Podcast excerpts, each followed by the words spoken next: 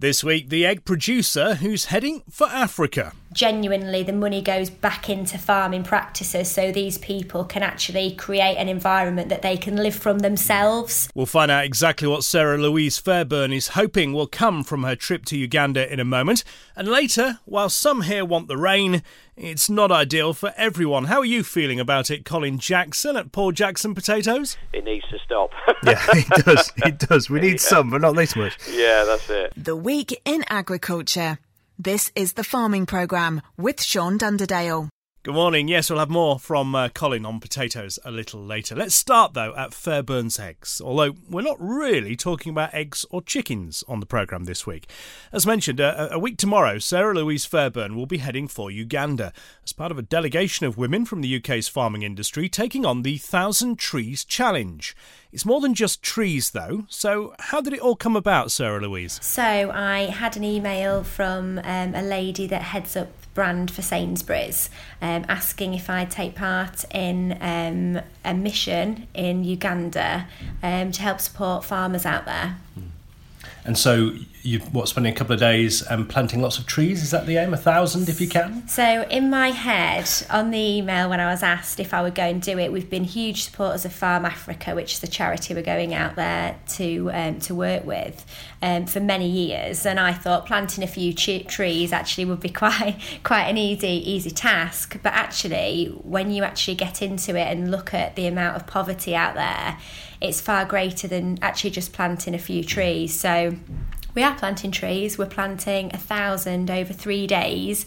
It will be over 80 acres of farmland. It'll cover 36 different households and it'll help support four separate coffee cooperatives. But the, the most interesting thing for me, which I hope I'll be able to help support through my background as sales director for Fairburns and with my farming background as well, is helping inspire the young farmers and particularly the young women out there um, that have farms that just aren't making a profit. So, really working with them on business acumen, how they're selling the crops, where the crops are being sold to, and also working on how they farm. And and that's crucial, isn't it? For for their future, they it's just pointing in the right direction. Really, they've got what they need there. It's just showing them how they, how it can be done.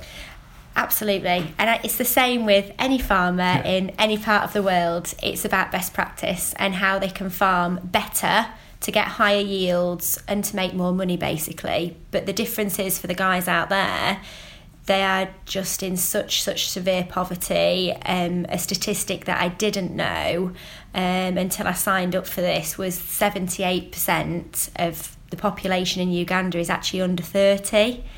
Now it really it really staggered me actually, um, Sean, because what does that tell you about the illness, the disease, the poverty out there, and about their standard of living? It, it, just doesn't even bear to think about, really. And I think I'm going to be in for a, a shock when, when I get there, in all honesty. Um, and I really genuinely want to help them. Now, you said obviously you've supported, I know Fairburns have supported Farm Africa for a while. Daniel's done, well, he's been up Kilimanjaro and he did a couple of runs um, uh, across deserts. I, I, made it sound like it was just a little jog, but it was a couple of marathons yeah, across deserts. Was. Last year, was it, or two years ago? Yeah, last year he did two marathons mm. in hmm. the Sahara Desert for Farm Africa.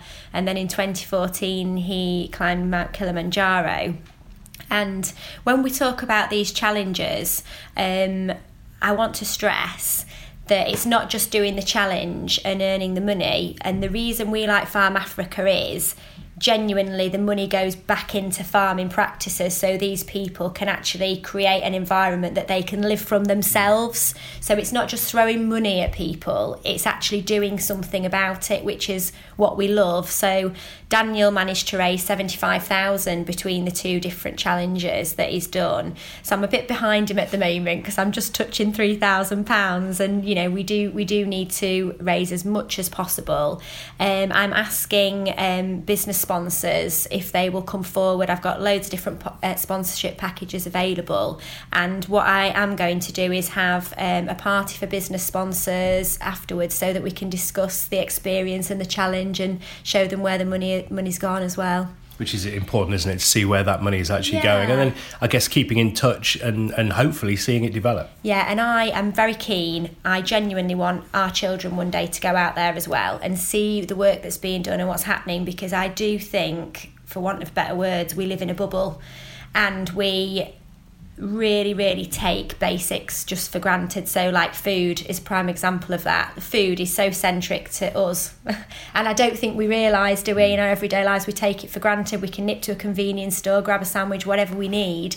These people, for them, it's a challenge to be able to live to have food to live you know that's that's what we're going to be facing into. And i think if we can work on a journey with them how lovely would it be in years to come to go out and see them being self-sufficient have food to feed themselves and their own communities? I just think what could be what could be better than being part of that really So you obviously got the three days of the, the tree planting, but how long are you going to be out there in total? So we're going to be out there for six days in total. So genuinely, we're going to be working really closely with these these farmers and these farming communities to talk about their routes to market, what they're doing currently, and what genuinely the gaps are, what they're missing, and what they need.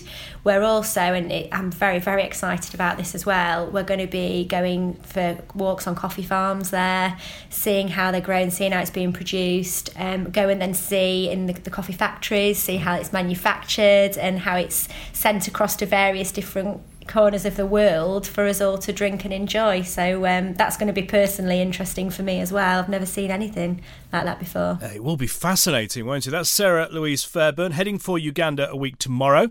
You can find out more if you'd like to help out with the trip, maybe make a donation by visiting Fairburns Eggs online. Uh, they're on social media as well. Uh, they've a Just Giving site as well if you search for them on there. And uh, I'll tweet a, a few links on our at Farming Show social media accounts as well a little later on. Now, listening intently to what uh, Sarah Louise had to say, there was our agronomist, Sean Sparling. Morning, Sean. Yes, good morning, Sean. And it has to be a good morning after that, doesn't it? I think sometimes it's very easy to get swept away with our own woes and think that nobody's got it as bad as we have. And it's only when you hear people like Sarah Louise, what they're doing and what the Farm Africa Foundation is doing, that you realise actually we've got it pretty good out here. Um, when you hear that 78% of Uganda 78% of the entire population is below the age of 30 in the year 2019 as a result of starvation and hunger and thirst and pestilence and disease and crop failure. That is really, really sobering. And we really don't know how lucky we are. And it's very easy for us to moan about the cabbage stem flea beetle and the fact it's raining and we can't get on and do any drilling and we're not getting enough money for the wheat and the barley, oat, oilseed rape, sugar beet, potatoes, linseed, peas, bean. We could do with getting more per ton. But actually, we all get to go to bed tonight after we've had something to eat, something to drink. We can sleep in relative comfort and safety, and we can get up tomorrow with a smile on our face, and we can do it all over again. And I think sometimes we need to appreciate just what we have. And if that means, as Sarah Louise said, just once a week, not having your double chai latte with a chocolate sprinkle and almond sauce or whatever you have, and giving that four quid to the Farm Africa Foundation to help some of these families support themselves and their local communities, then I think we should all be doing that. And if we all did that, then I think we could start to make a difference.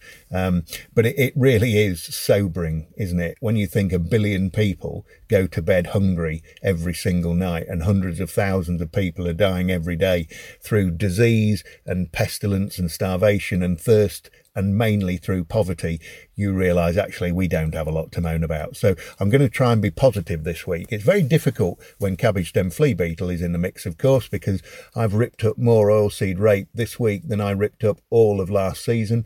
But the only positive I can take out of that is the fact that if you're ripping oilseed rape up, you're not on your own. This is a, a problem which is only going to get worse.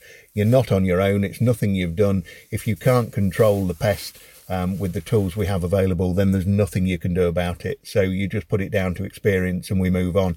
What's encouraging in the oilseed rape at the moment is I am seeing very little in the way of disease. Now, the way the weather's turned, you would expect to be finding a bit of phoma, perhaps some light leaf spot. And remember, there is the spot check initiative. You can send leaves away with no visible symptoms to aid us, and they'll analyse them and send them back to you. So just Google spot check initiative and you can get all the details off there. It's a Bayer initiative, I believe. That's one positive. We don't have to be charging out for disease, and we couldn't do anything else if we wanted to anyway. Now, there has been a flush of blackgrass start to appear over the last seven days in oilseed rape fields, but also in the stale seed beds. So, the second positive to take from the weather we've got at the moment is because it's so wet, there's nothing you can do on the land. You can't go out and drill. So, from an agronomist point of view, and from those of you with blackgrass's point of view, that is a godsend because what we've seen in the last 10 years is the cleanest blackgrass years coming up to harvest are the ones where Mother Nature has intervened and we haven't been able to get wheat in the ground much before the end of October. Because this first three weeks or so, up to around the 20th, 25th of October, this is blackgrass germination season. So this is when it's going to start to come. And as I've said, you can already see it coming in oilseed rape and stale seed beds. But if you're going out there to spray off a flush of blackgrass before you think about drilling, then remember that a flush comprises of somewhere between 400 and 600 plants a square metre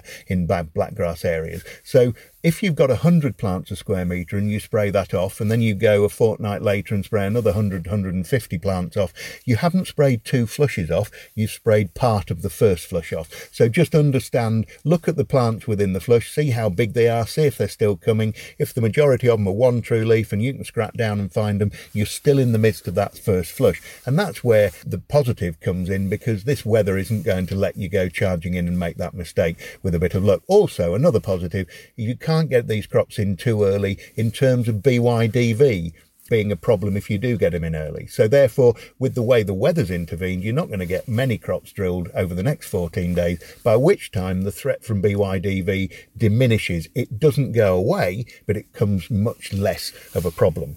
Now, those crops which are already in the ground, the winter wheat which is in the ground on non-black grass, which is pricking through, it becomes quite important to get an insecticide on if the BYDV vectors, the grain aphid, rose grain aphid, bird cherry oat aphid are out there in the field to get some sort of protection on early before the crop gets to about two true leaves in order to try and hold on to that initial first infection. And thereafter, you count day degrees up to 180 degrees, by which time you would then need to go with a follow-up insecticide. But really, we don't want to be throwing insecticides on fields unless we have to. The weather's going to stop you putting wheat in the ground, so that removes the need for a lot of autumn use of insecticide early on, which is always a good thing, of course.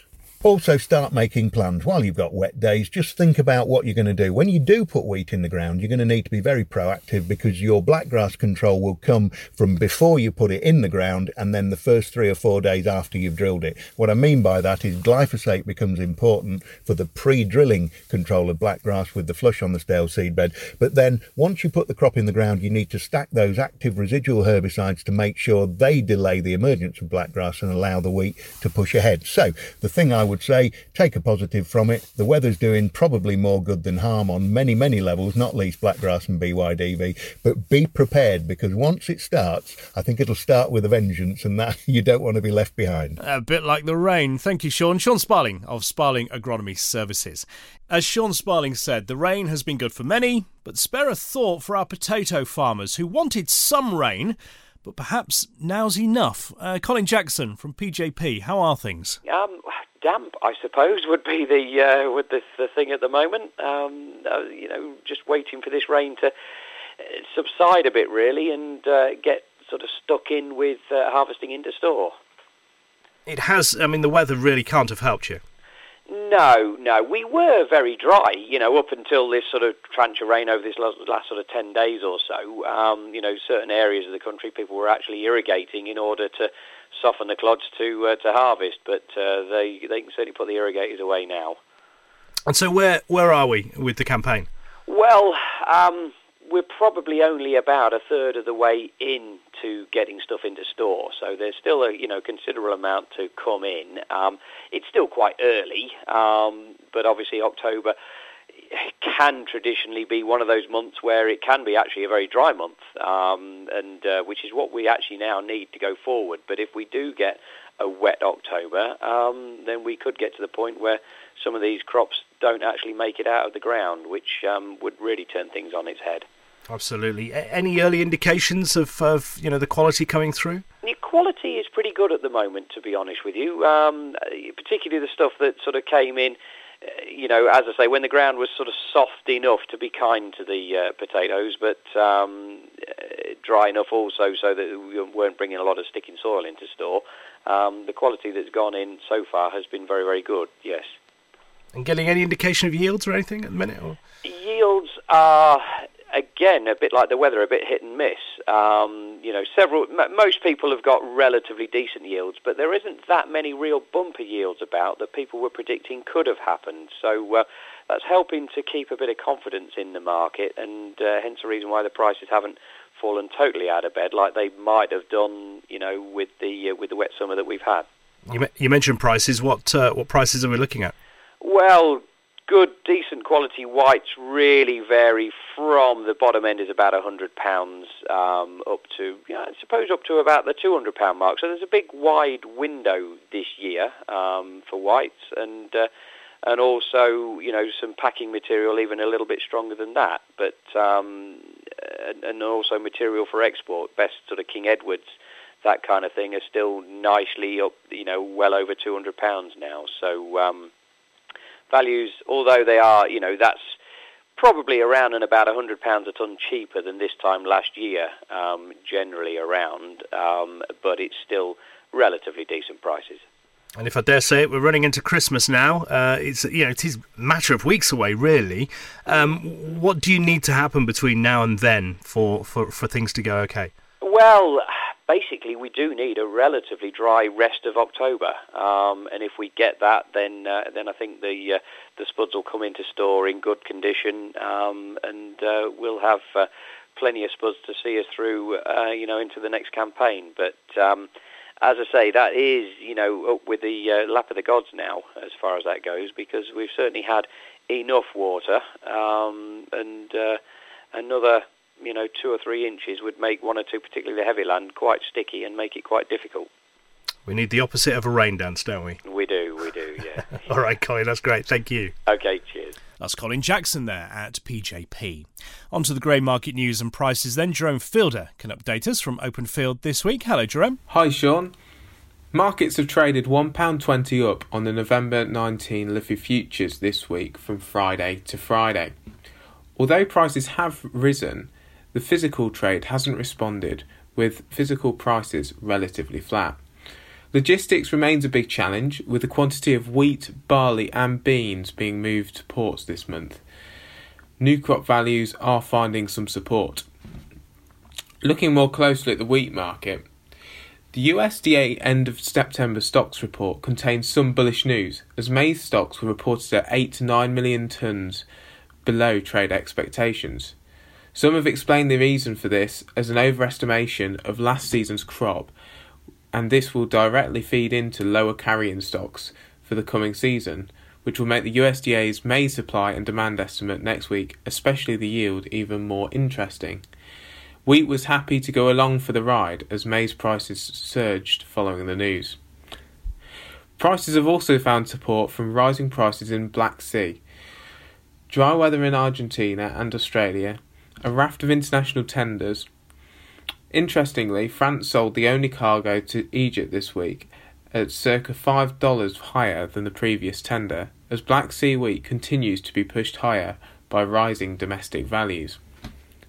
There was a slightly more optimistic tone on Brexit until Thursday night, where the EU reflected on Boris's deal as being unconvinced by it.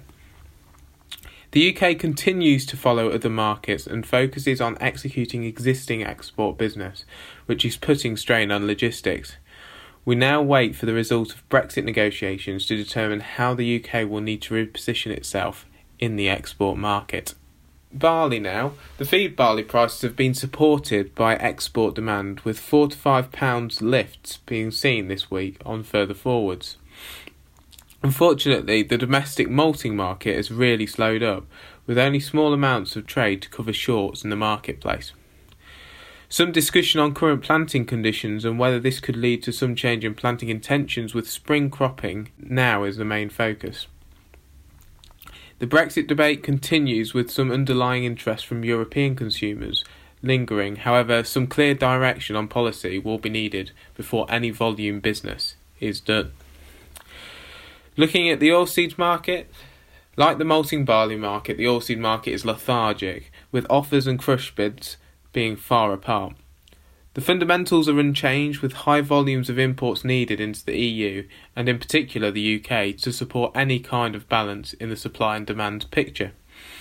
The availability of oilseed rape to come into the EU against the demand requirement could be decreasing, with additional concerns over the Australian crop and now poor harvesting conditions in Canada, as early snows cause problems. The one issue overhanging the global picture is soybean demand, given African swine flu has now spread into Russia and Indonesia, and what that means for pig herds in those nations and ultimately feed demand. Now for your ex farm values. Feed wheat is trading spot at 127 to 130 pounds with no carry to November. The May position is trading at 135 to 137 pounds ex farm and new crop for November is trading at 137 to 140 pounds. Feed barley value spot at 112 to 114 pounds, with the further forwards for May trading at 116 to 120 pounds. Oilseed rape values are trading at 327 to 330 pounds, with May values trading at 336 to 337 pounds. For malting premiums, they're currently trading at circa £10. For any other inquiries, please speak to your local Openfield farm business manager. Thank you. No, thank you. That's uh, Jerome Fielder at Openfield. Congratulations to Gilly Steele, who's just been appointed LRSN's first ever health and well-being lead. Earlier in the year, you might remember we discussed the aims and the reasons for such a role within the charity, and it's great to see Gilly now in that role. It's the uh, AGM of LRSN as well, a week tomorrow.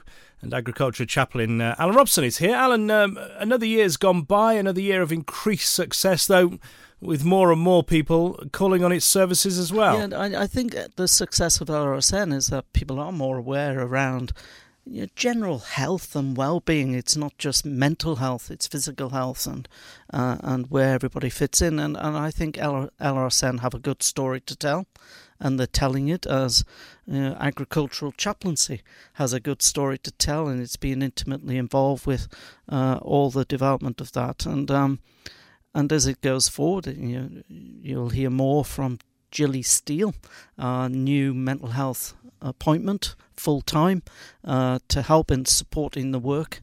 And so the AGM is again another time to celebrate the achievements of the last year, but we're also reflecting on the challenges we're going to have to face in the next five to ten years. And we want to put the organisation in a place alongside agricultural chaplaincy.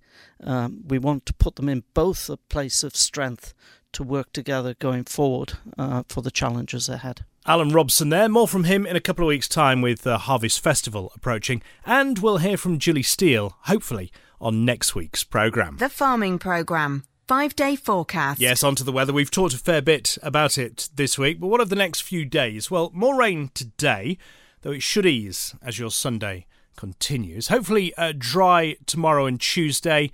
Maybe some rain still in there, though, with that low pressure hanging over us. Uh, winds from the south to start the week, west southwest by the middle of the week, and we're looking at wind speeds of 10 to 20 miles an hour. As for temperatures, daytime highs 12, 13, maybe 14 Celsius if you're lucky.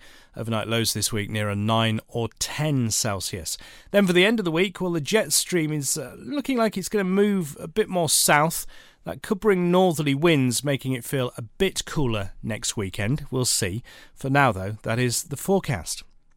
Next weekend, it's the British National Ploughing Festival Championships at Nocton. It's happening next Saturday and Sunday. I might see you there. Should be a good weekend, it usually is. And uh, before I go this week, I'm hearing news that somebody is trying to take our farming programme mantle. Yes, a certain Jeremy Clarkson, uh, not content with uh, presenting Who Wants to Be a Millionaire on Sunday nights. He's uh, producing a programme for Amazon Prime, and this time it's all about agriculture. Um, here he is revealing a few details on Twitter on Friday. Good news. I can finally confirm that I'm going to be spending the next year in the rain making a show about farming for Amazon Prime. Now, this means that people all over the world will be able to watch me using a thousand acres of the Cotswolds to make thousands of tons of beer and bread and vegetable oil and lamb chops and jumpers. Of course, to be a farmer, you have to be an agronomist, a businessman, a politician, an accountant, a vet, and a mechanic. And I'm none of those things. I don't even know what agronomist means. Hmm, sounds like he needs the help of our agronomist, Sean Sparling, doesn't it, to help him out there? Good luck, Jeremy, but uh, if he's doing that, then I'm going to start a car based show. Who's with me? Actually, I know as much about cars as it sounds like Jeremy does about farming. What could possibly go wrong? Actually, yeah, quite a bit. So maybe not. Uh, we'll stick with farming. Back at the same time next week with the farming programme. Until then, as ever, take care.